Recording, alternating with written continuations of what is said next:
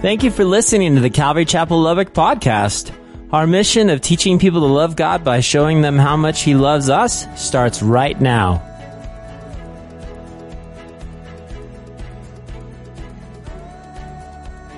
Well, if you recall last week, guys, where did we leave Abram, right? We left him and he was in a huge mess, right? He made a mess of everything. You go, Pastor, what did he do? Well, he heeded, first of all, his wife's voice. Now, there's nothing wrong with listening to your wife, except I don't think Sarah was walking with God at this point, right? She, he, he heeded it, right? And you go, what do you mean? Well, what happened was, you see, he heeded his wife's voice and he married Hagar, right? And he's, she's trying to help God out. And so that's what he does. And if you recall the story, Sarai was about 10 years younger than Abraham. So she would have been about, oh, 676, 77 years old. God made a promise to Abram that he would be the father of many nations. Remember, God did something so amazing that you'd have to be there to experience. You go, Pastor, what did he do? Well, in the beginning of chapter 15, we learn that God is going to speak to Abraham and give him a promise of a child. In chapter 15, 1 through 6, it says, After these things, the word of the Lord came to Abram. Now, you know, these things were the whole, the whole war, the unprecedented victory that Abram had. And he came to Abram in a vision and said, Do not be afraid, Abram. I am your shield and your exceedingly great reward. Now, that's cool, but remember this Abram was rich. He had a lot of stuff. He had already been rewarded. So Abram says, Lord God, what will you give me, seeing as I go childless? And the heir of my house is Eliezer of Damascus. In other words, God. We cool, right? Listen, here's my thought. He says, I'm not worried about rewards or wealth. You've blessed me. He says, I have plenty, but what I am worried about is who do I leave this to when I die? Who's going to be the heir? Who's going to get my, my things? And, and basically he's saying the bank of Damascus, if you will, bank of, is going to go back to the bank? Who's going to, who's going to get this? He says, I have no heir and only a servant is born in my house. Then Abraham said, Lord, you have given me no offspring indeed. The one born in my house is my heir. Verse 4 says, And the Lord, and behold, the word of the Lord came to him saying, This shall not be your heir but the one who will come to you from your own body will be your heir. And he brought him outside. This is what's so cool. And he said, Look toward the heaven and count the stars if you're able to number them. And he said, So shall your descendants be. And Abraham believed the Lord, and he accounted to him for righteousness. That's what blows my mind. God tells Abraham, Abraham, let's take a walk outside, son. Come on with me. He says, Look at the stars. Lord, those are amazing. Those are beautiful. He says, Can you count them? Lord, I can't count the stars. That's what your descendants are going to be like. Here's what blows my mind God just gave Abram an awesome promise. Awesome promise. And Abraham believed. Abraham believed. And I thought, what about our lives? How many times does God speak to us in an amazing way? And He offers us promises through His Word, and we don't believe. God, I need a sign. Please show me. Lord, if you really mean this, this is, oh, come on, Lord. I don't know. And then we doubt God in the midst of our fiery trial. Oh, I can't believe this. No, God promised. He's going to walk with you. He's going to love you. He's going to be your God. He's going to walk with you to the very beginning of your life, all the way to the end of your life. And He's going to welcome you home with open arms. But there are times when we, we don't believe that. We struggle in our faith. Abraham says he believed. How many of you would want that belief like Abraham? How many of you go, I want that belief, man? I want to know the promises of God are for me. You're going, yeah, yeah. And so that was the promise.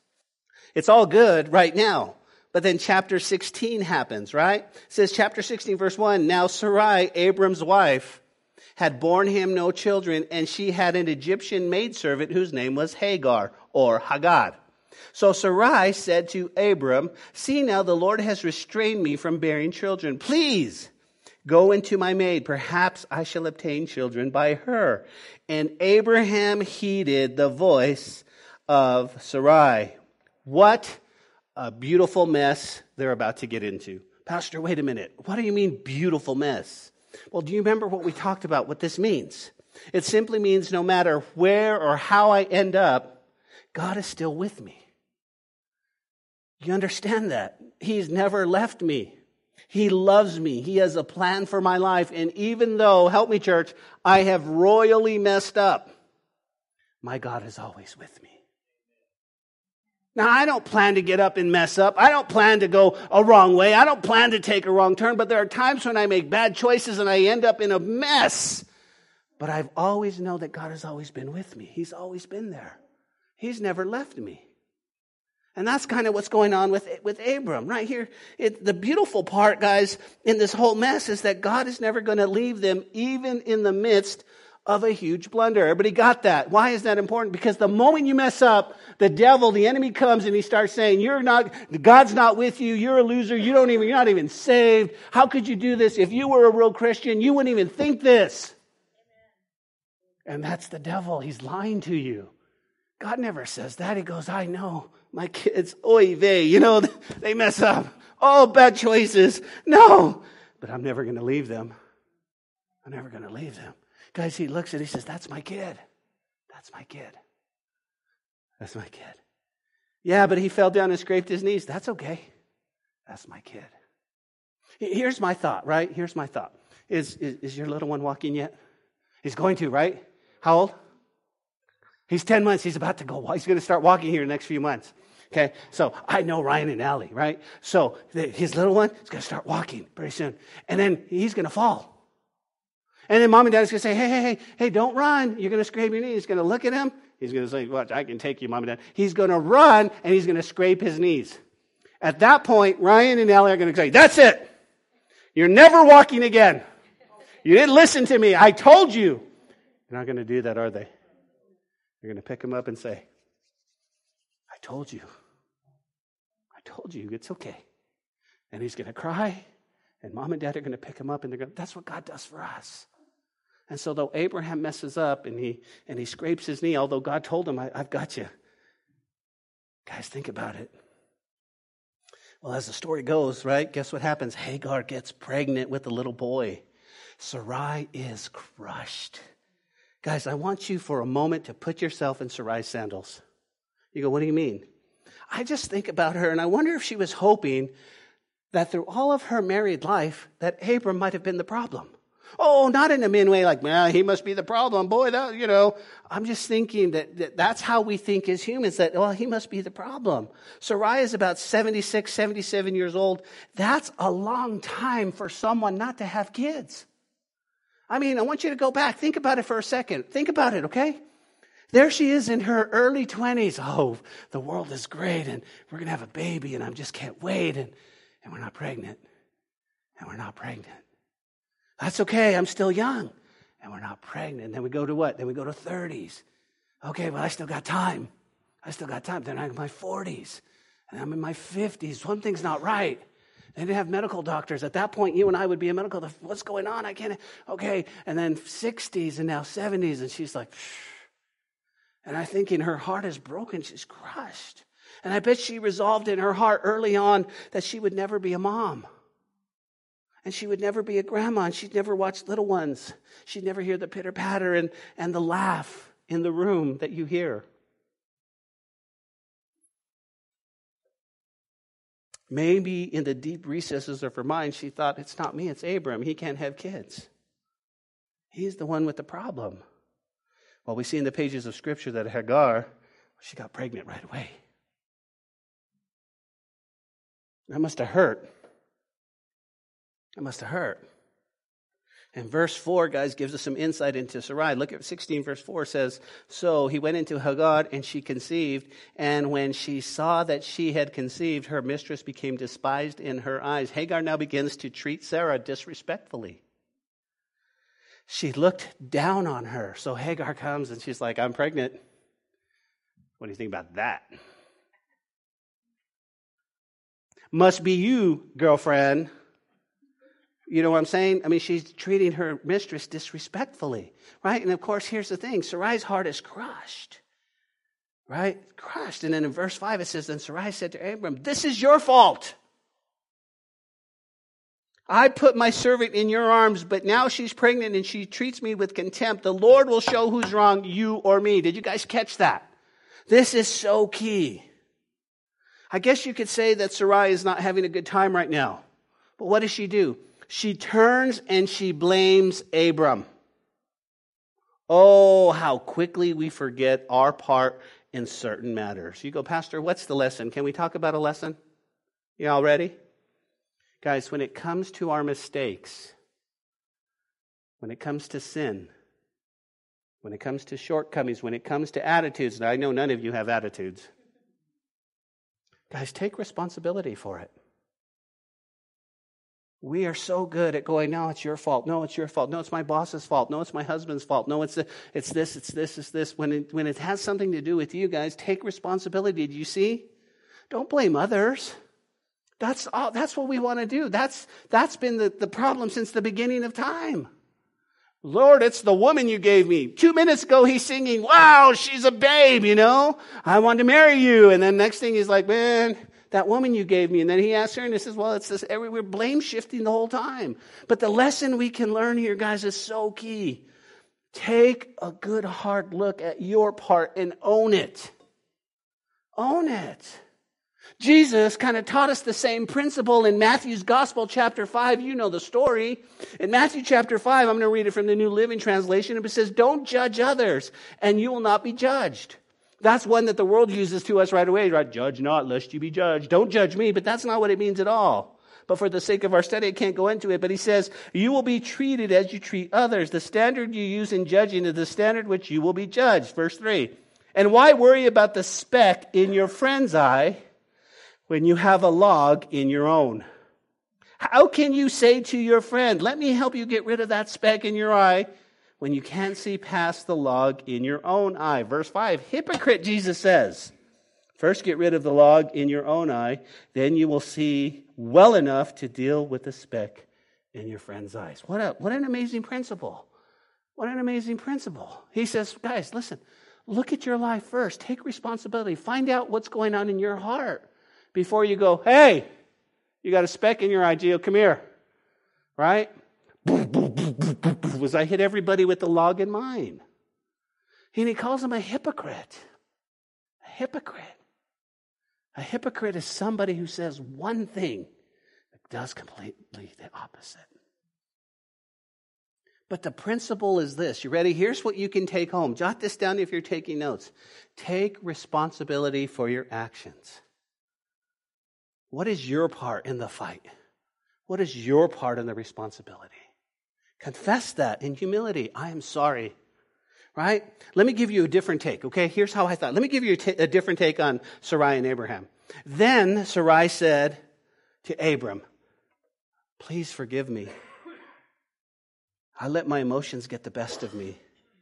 I've made a mess of things. I should have never tried to help the Almighty out. Abram, let's inquire of the Lord to see what we should do next. Do you see the difference? Oh, we can take that home, can't we? Oh, we can take that home. Don't, don't walk in your emotions, guys. Walk in the Spirit. Because the first thing we do is we want to blame. We'll see if it wasn't for you, or if you would have did, or you failed to do this, instead of going, oh, oh wait, I was a part of that. I'm sorry. The hardest words that we ever have to say to each other, and we don't say them very often, is, I'm sorry Please forgive me. Please forgive me for my part. I should have, we should have never even entertained Hagar in this. I'm sorry for not trusting the Lord. I'm sorry for not trusting the Lord. What great application.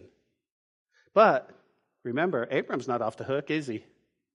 Abram is acting, he's not acting like the spiritual leader of the house, right? Because what's happened is when we talk about, uh, about Sarai, everybody, all the men go, yeah, see? If she'd have just done what I told her, we wouldn't be in this mess.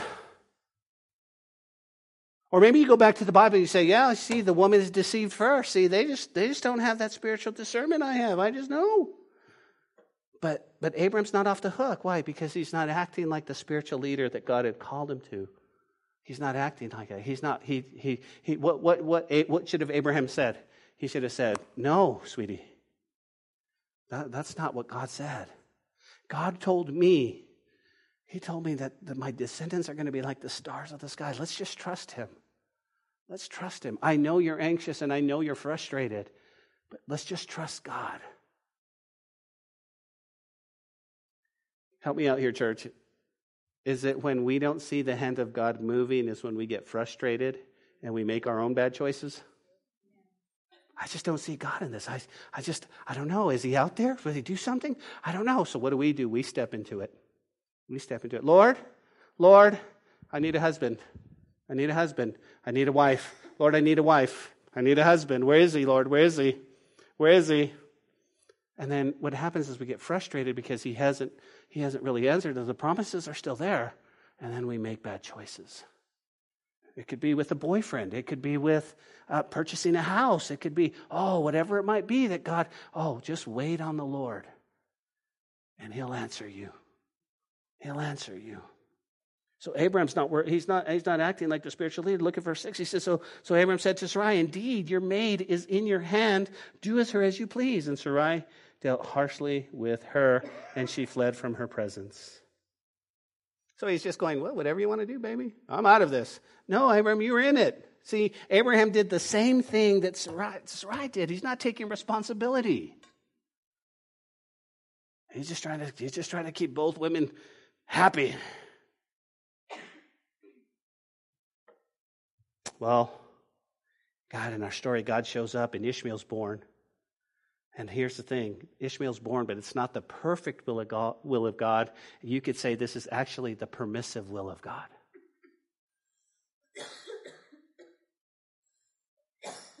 Because now Ishmael's born. Now, note with me where we left off last week. Look at verse 15. So Hagar bore Abram a son, and Abram named his son, whom Hagar bore, Ishmael. And he was 86 years old when Hagar bore Ishmael to him. How old was he, guys? 86. That's old. That's old. So now we come to chapter 17. Keep this in mind. 13 years have passed. 13 years. Did you realize that from last week to this week, 13 years have gone by? right? That's what happened. It's kind of like Adam had a beard last week, didn't have one this, I mean, or vice versa, you know? I mean, 13 years have gone by. So if you're taking notes tonight, guys, I'm calling this message the seven I wills of God. Now, if you count them, there's actually 12, which I think is cool because you got 12 and 7. But the seven pertain to what we call the Abrahamic covenant. Tonight we'll look at the seven, and I kind of want to close with the seven that apply to our lives, okay? So, jot this down if you're taking note. It's very interesting. I put when God is silent. When God is silent. Look at verse 1. When Abram was 99 years old, the Lord appeared to him and said to him, I am Almighty God. Walk before me and be blameless. Now, I want to make a quick point here. Listen to me. There will be times when God is silent in your life. You have been praying, you've been crying out to God, right? You're frustrated because you feel like God isn't listening or He's not answering you. Think about this 13 years was silent.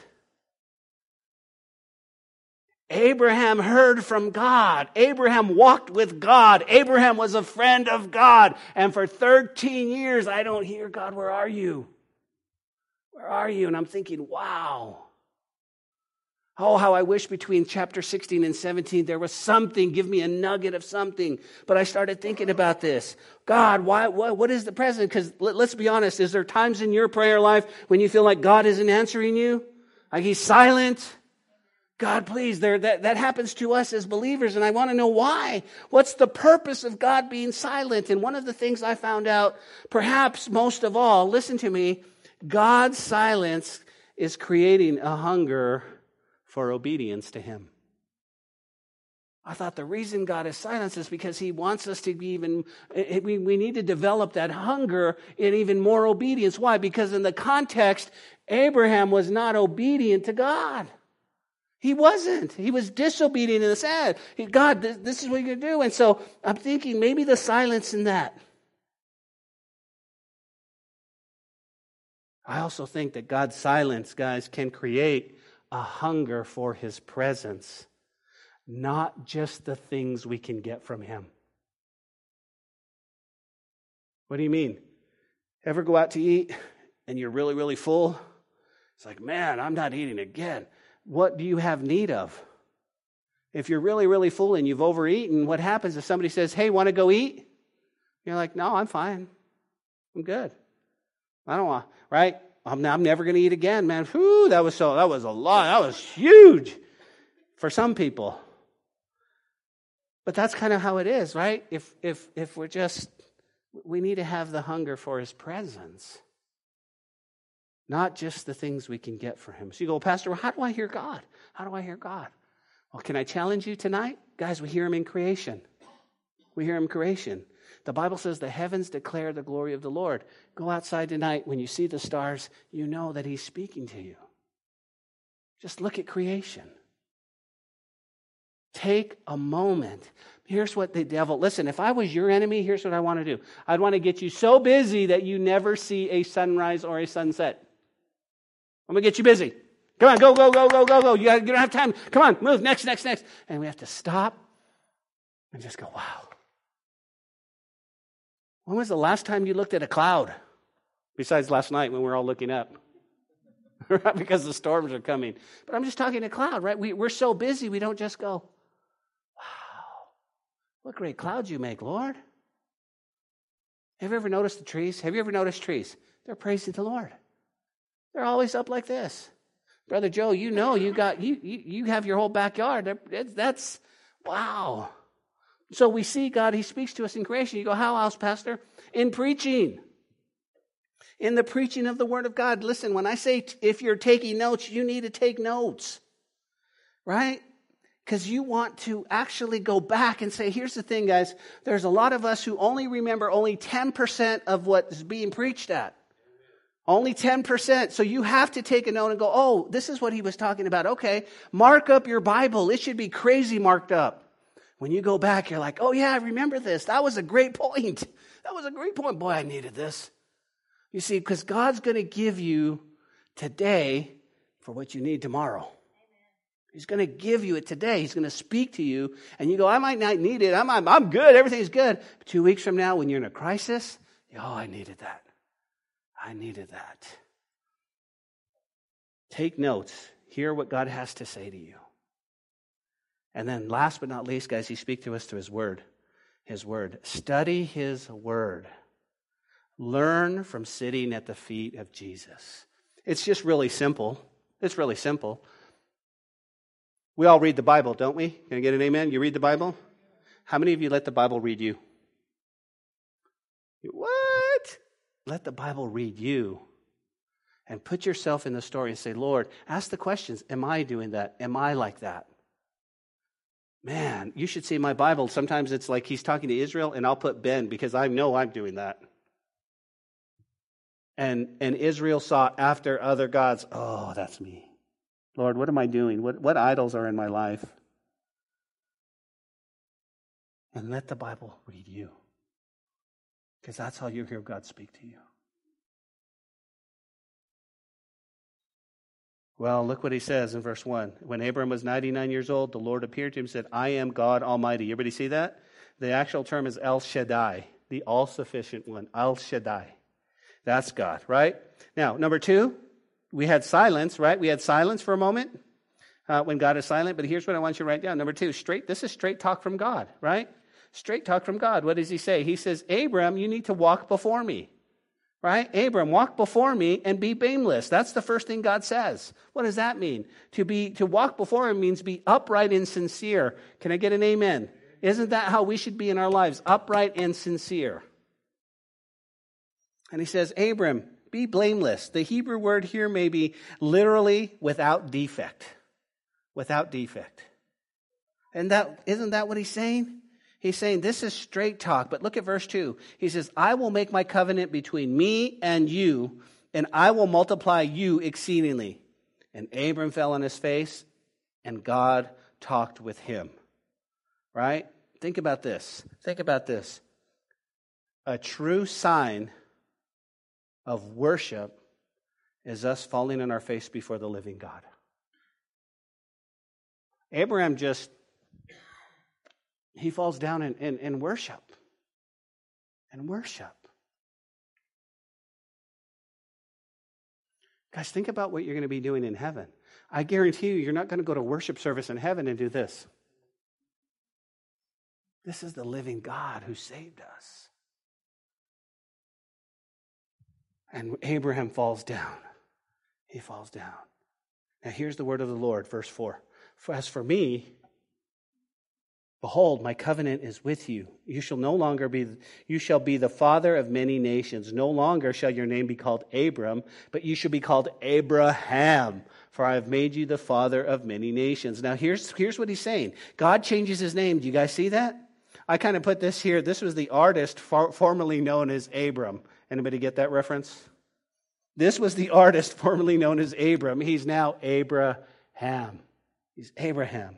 Okay? You guys remember, Abram mean exalted father. He had no kids. Now Abram says, now, now God says, now you're going to be Abraham, which means the father of many nations. The father of many nations. How many of you, how many of you can feel Abraham right now? You kind of feel him, right? You, you're like, I'm feeling him. Here's the thing God is already in the past tense saying that he's going to be the father of many nations, and he doesn't have any kid. He has one kid, he has Ishmael. And I just started thinking like Abraham. I just started thinking sometimes God is speaking over our lives and it's still about to come. It's about to happen. But we look at numbers. Oh, I'm 99 years old. This is crazy. This is crazy.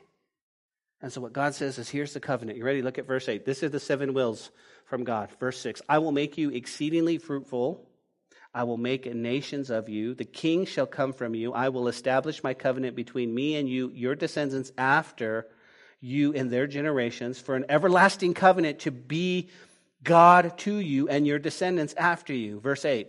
I also I also I give to you and your descendants after the land which you are a stranger, all the land of Canaan, as an everlasting possession. I will be their God. You ready? What's the first one? He says, Man, I'm going to make you exceedingly fruitful. That's the first I will. I will make you exceedingly fruitful. And what's that mean? That means lots of kids, lots of offsprings are going to come from him. He says, I will make nations of you. That's number two. He says, not just from Ishmael, because we're going to see that Ishmael's actually going to have 12 princes come from him, right? Even now, Ishmael's descendants are the Arabs all over the world. But he says, Isaac too. And not only that, but he's going to have spiritual children. Who's, who's, who's Abraham's spiritual children? You guys. You're his kids. So when he said, Look at the stars, this is all of us. So next time you sing Father Abraham, you know exactly what you're singing, right? Father Abraham had many sons. Many sons had father. Anybody remember that? I am one of them, and so are you. So let's just praise the. Look at that. Look at Olivia go. Whoosh.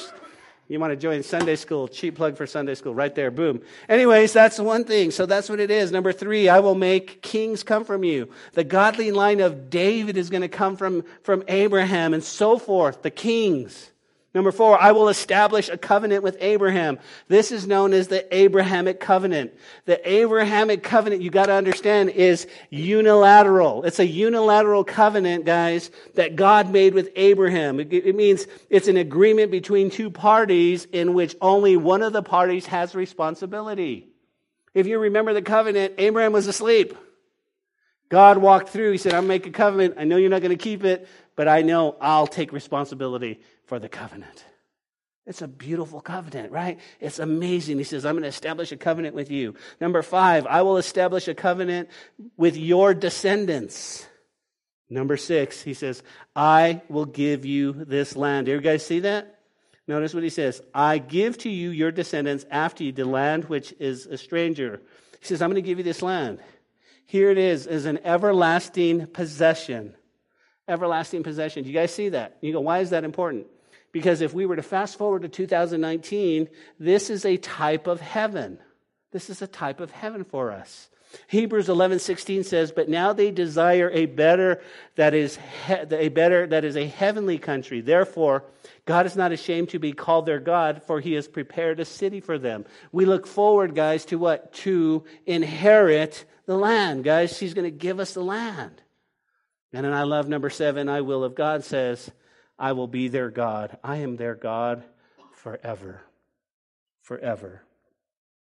Well, it goes on in verse 9, guys. For the sake of time, we need to keep moving. Verse 9 says, And God said to Abraham, As for you, you shall keep my covenant and your descendants after you throughout the generations, right? So, what's the key here? If you're taking note, you can just put obedience. This is key. Abraham, you just got to keep this. You got to keep my covenant.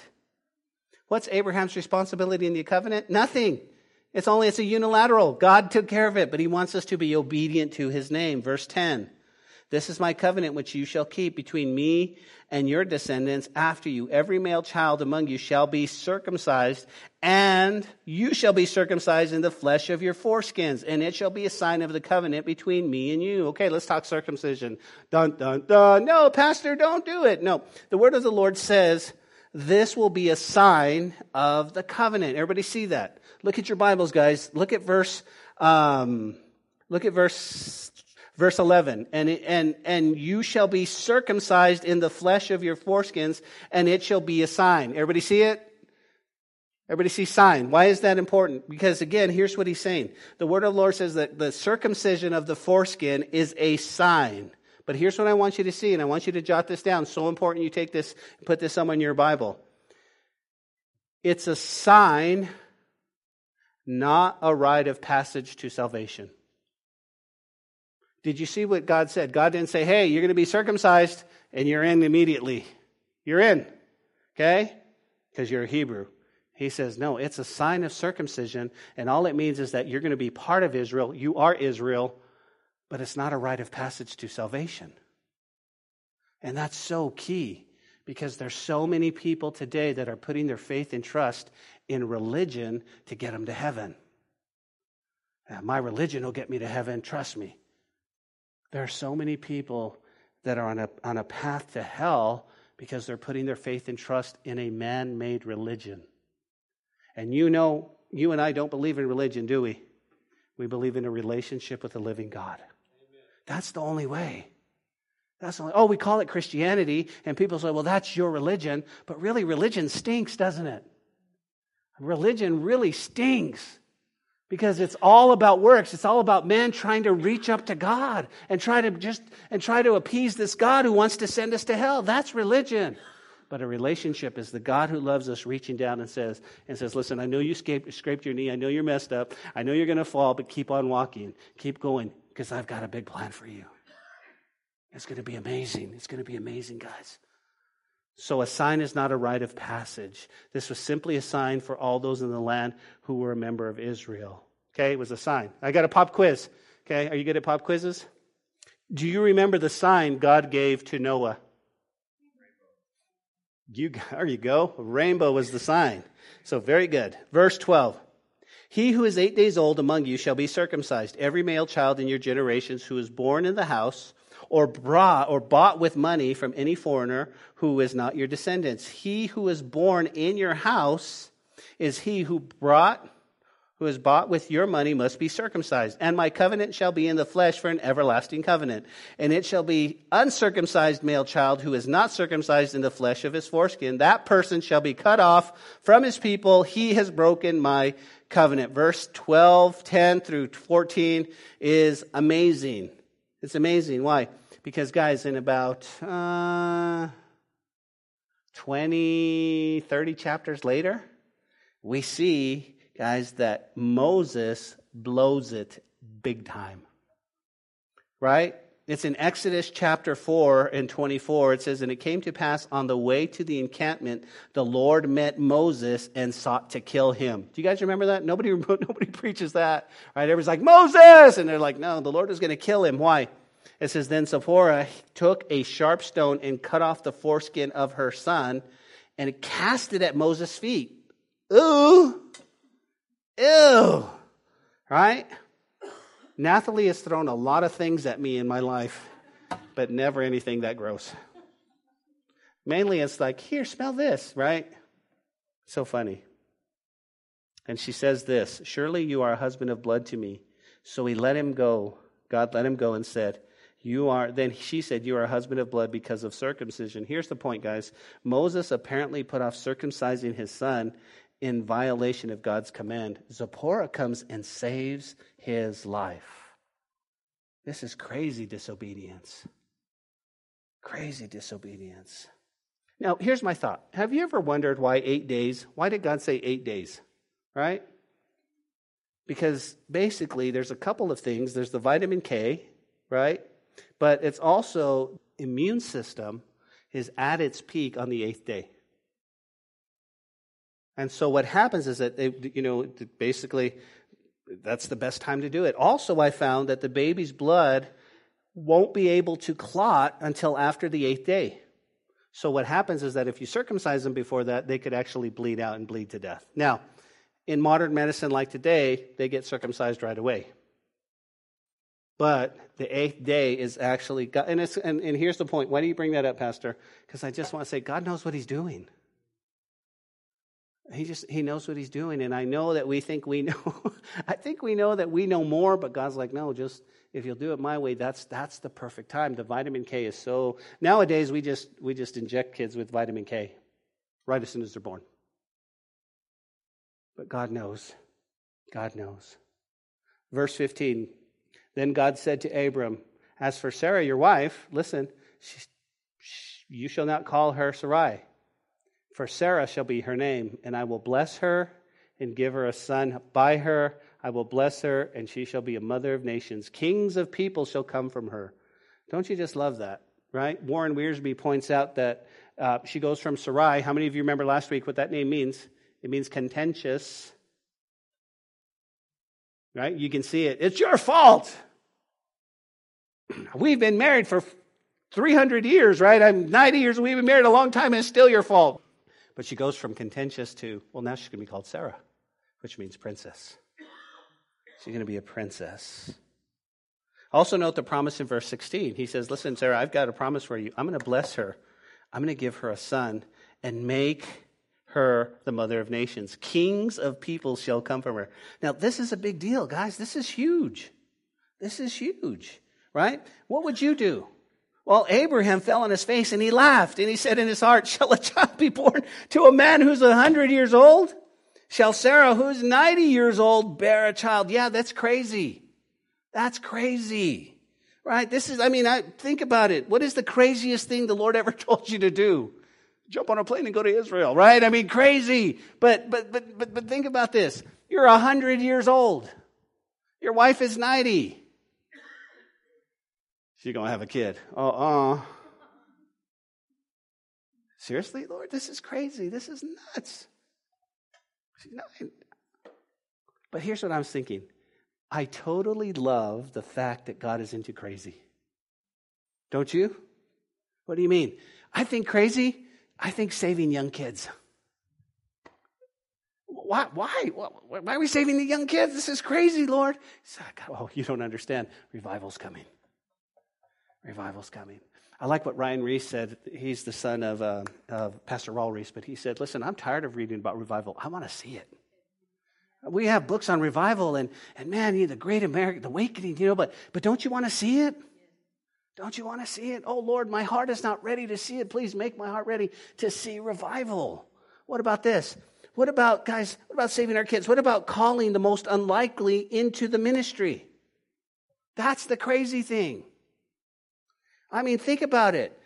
I just think of Jesus. Look who he called. He called the crazies. Peter. I mean, who wants to hang out with Peter all day? John's always hanging on his chest. It's like, I can't talk to Jesus. John is always on his chest. I mean, these guys are, I mean, right? You got Simon the Zealot. I mean, think about it. But then he does that to you and I. Like, listen, he called you, he saved you. The most unlikely people to be saved. He goes, ah, you know what? I love Beverly. I'm going to save Beverly because she's crazy. And I love crazy. I love crazy. That's what he's into, right? Think about this. Think about God saving and working in the lives of a bunch of strangies, right? I think we're strangies. I think we're misfits. Causing 90 year old women to have kids. That's crazy. I love that God is into crazy. Listen to this. Listen if you and I will submit to God in obedience, there's nothing He can't do in us and through us.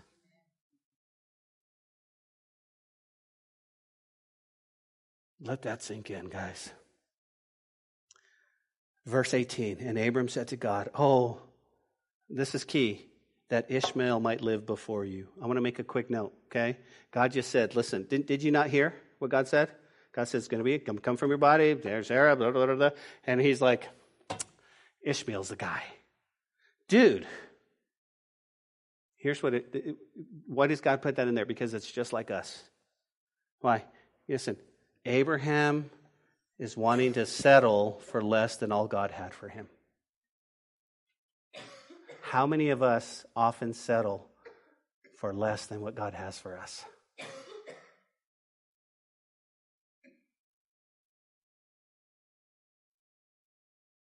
That's a big danger in our lives. That's a big danger in our lives to settle for, for less. God says, I'm going to give you an Isaac. And we go, hey, I'm happy with Ishmael. I'm happy with Ishmael. Then God said, No, Abraham, Sarah, your wife, will bear you a son. Isn't that like one of those, like, boing, you know, it's like he's not listening, he finally gets it. He says, And I will, and you're going to call his name Isaac, and I will establish my covenant with him for an everlasting covenant, and with his descendants over him. And as for Ishmael, I have heard you. Behold, I have blessed him, and I will make him fruitful, and I will multiply him exceedingly. He shall beget twelve princesses, and I will make him a great nation. But my covenant I will establish with Isaac, whom Sarah shall bear to you at this set time next year. Then he finished talking with him, and God went up from Abraham. I could would say, and again, I want to be careful because remember, if I take a verse out of context, I can make it a pretext and I can make it say anything I want to say. So I don't want to take it out of context, but I could actually lean towards Romans 8:28 when it comes to God still caring for Ishmael and making him a great nation. All things work. God knows. He says, "Listen, you made a blunder, you messed up, you you totally blew it, but I'm still going to take care of you. And there's going to be a great nation from you, Ishmael, and those are still God's chosen people." Those are God's people as well. You've got, you've got the covenant with Isaac, but you still Ishmael. Here's the point God's, in, God's into people, He loves people. No matter what race, color, creed, socioeconomic, He loves people. And I want to be on God's team. So let's close, guys. Let's close our Bible study. I want to get some application for us, okay? We saw the seven I wills, the seven I wills for the covenant of, of the Abrahamic covenant. But what about us? What about us? Well, I'm going to go through these real quick. As the worship team comes up, they'll be ready to give us one last song. But the first thing we see is salvation. Salvation, right? God promised to save you and me from under the burden of Satan, the dark kingdom. The second I will is deliverance, guys. He says, I will deliver you from their bondage. That's the one thing that we need to hold on to. The third is Jesus on the cross. I will redeem you with a stretched out arm and with great judgments. Number four, adoption. He says, I will make, I will make you a people.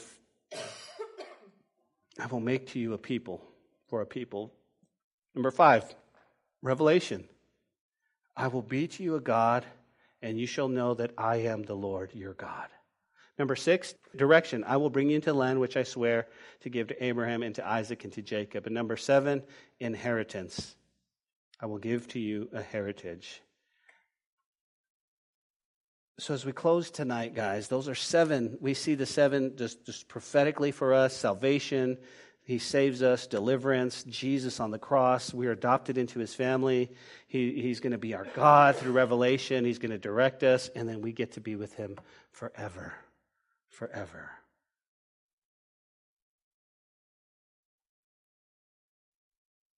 And so tonight, tonight, let's go back. What were some of the things that God spoke to you? Was it, was it, hey, you know what? I need to take responsibility for, for my actions at time. Or maybe God was speaking to you to trust his promise. Or maybe you're just feeling like you're lost and out of place, and God's going, hey, listen, listen, I've got a plan for you. I've got a plan for you.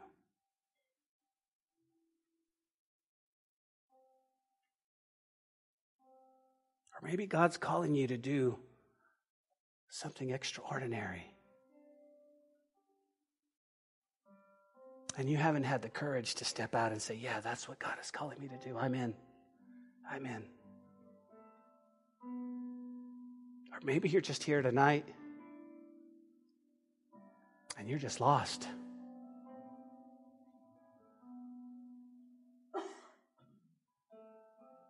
And maybe you're here tonight and you said, Man, I haven't heard God's voice in like a million years.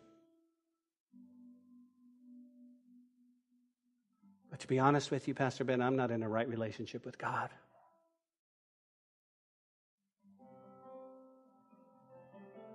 To be honest with you, Ben, there's, there's a lot of idols in my life.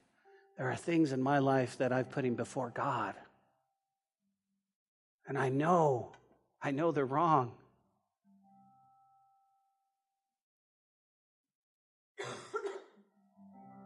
And maybe tonight, maybe tonight is your night where you say yes to Jesus. Listen, he's not wanting to. He's just, got, he's just got an amazing plan if you'll just submit to his plan. So as we worship,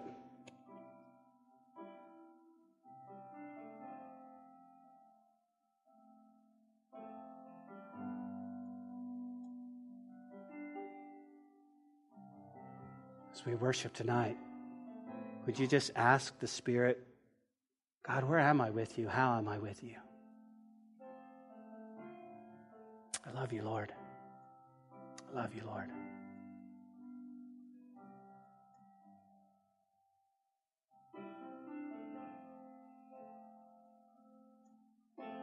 Father, we thank you for your word tonight and the truth in your word.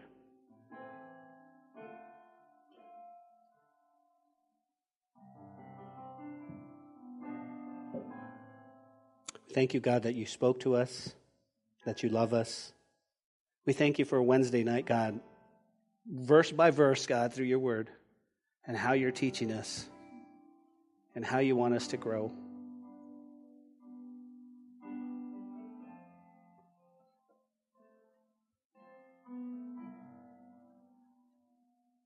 Father, before we sing this last worship song to you, one of the most important things that I ever did was surrender my life to you.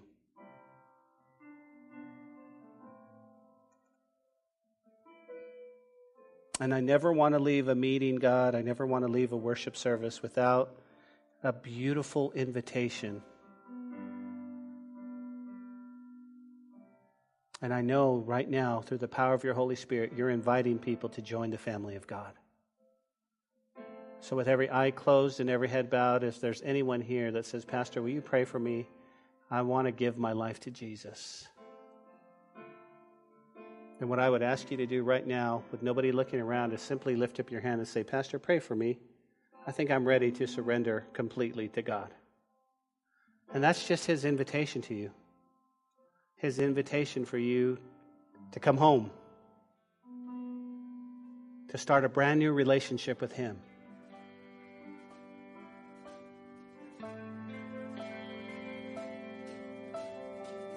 If that's you right now, will you just lift up your hand and say, Pastor, just pray for me. I want Jesus today. I want to be saved. Thank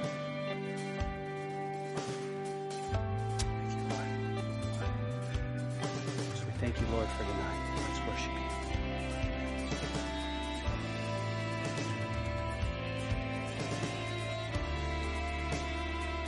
Hey, this is Pastor Josh. I hope this message has encouraged you in your walk with Jesus. If it has, we would love to hear your story of how it has impacted you, or especially if you responded to the invitation to receive Jesus into your heart as your Lord and Savior. To get in touch or to receive more information, please contact us by phone at 806 799 2227 or send an email to calvarylubbock at hotmail.com. Again, that phone number is 806 799 2227. Also, if you want to partner with us financially to take the gospel to West Texas and the world, please click on the donate button on calvarychapellubbock.org. Thanks for listening to the podcast. May God richly bless you.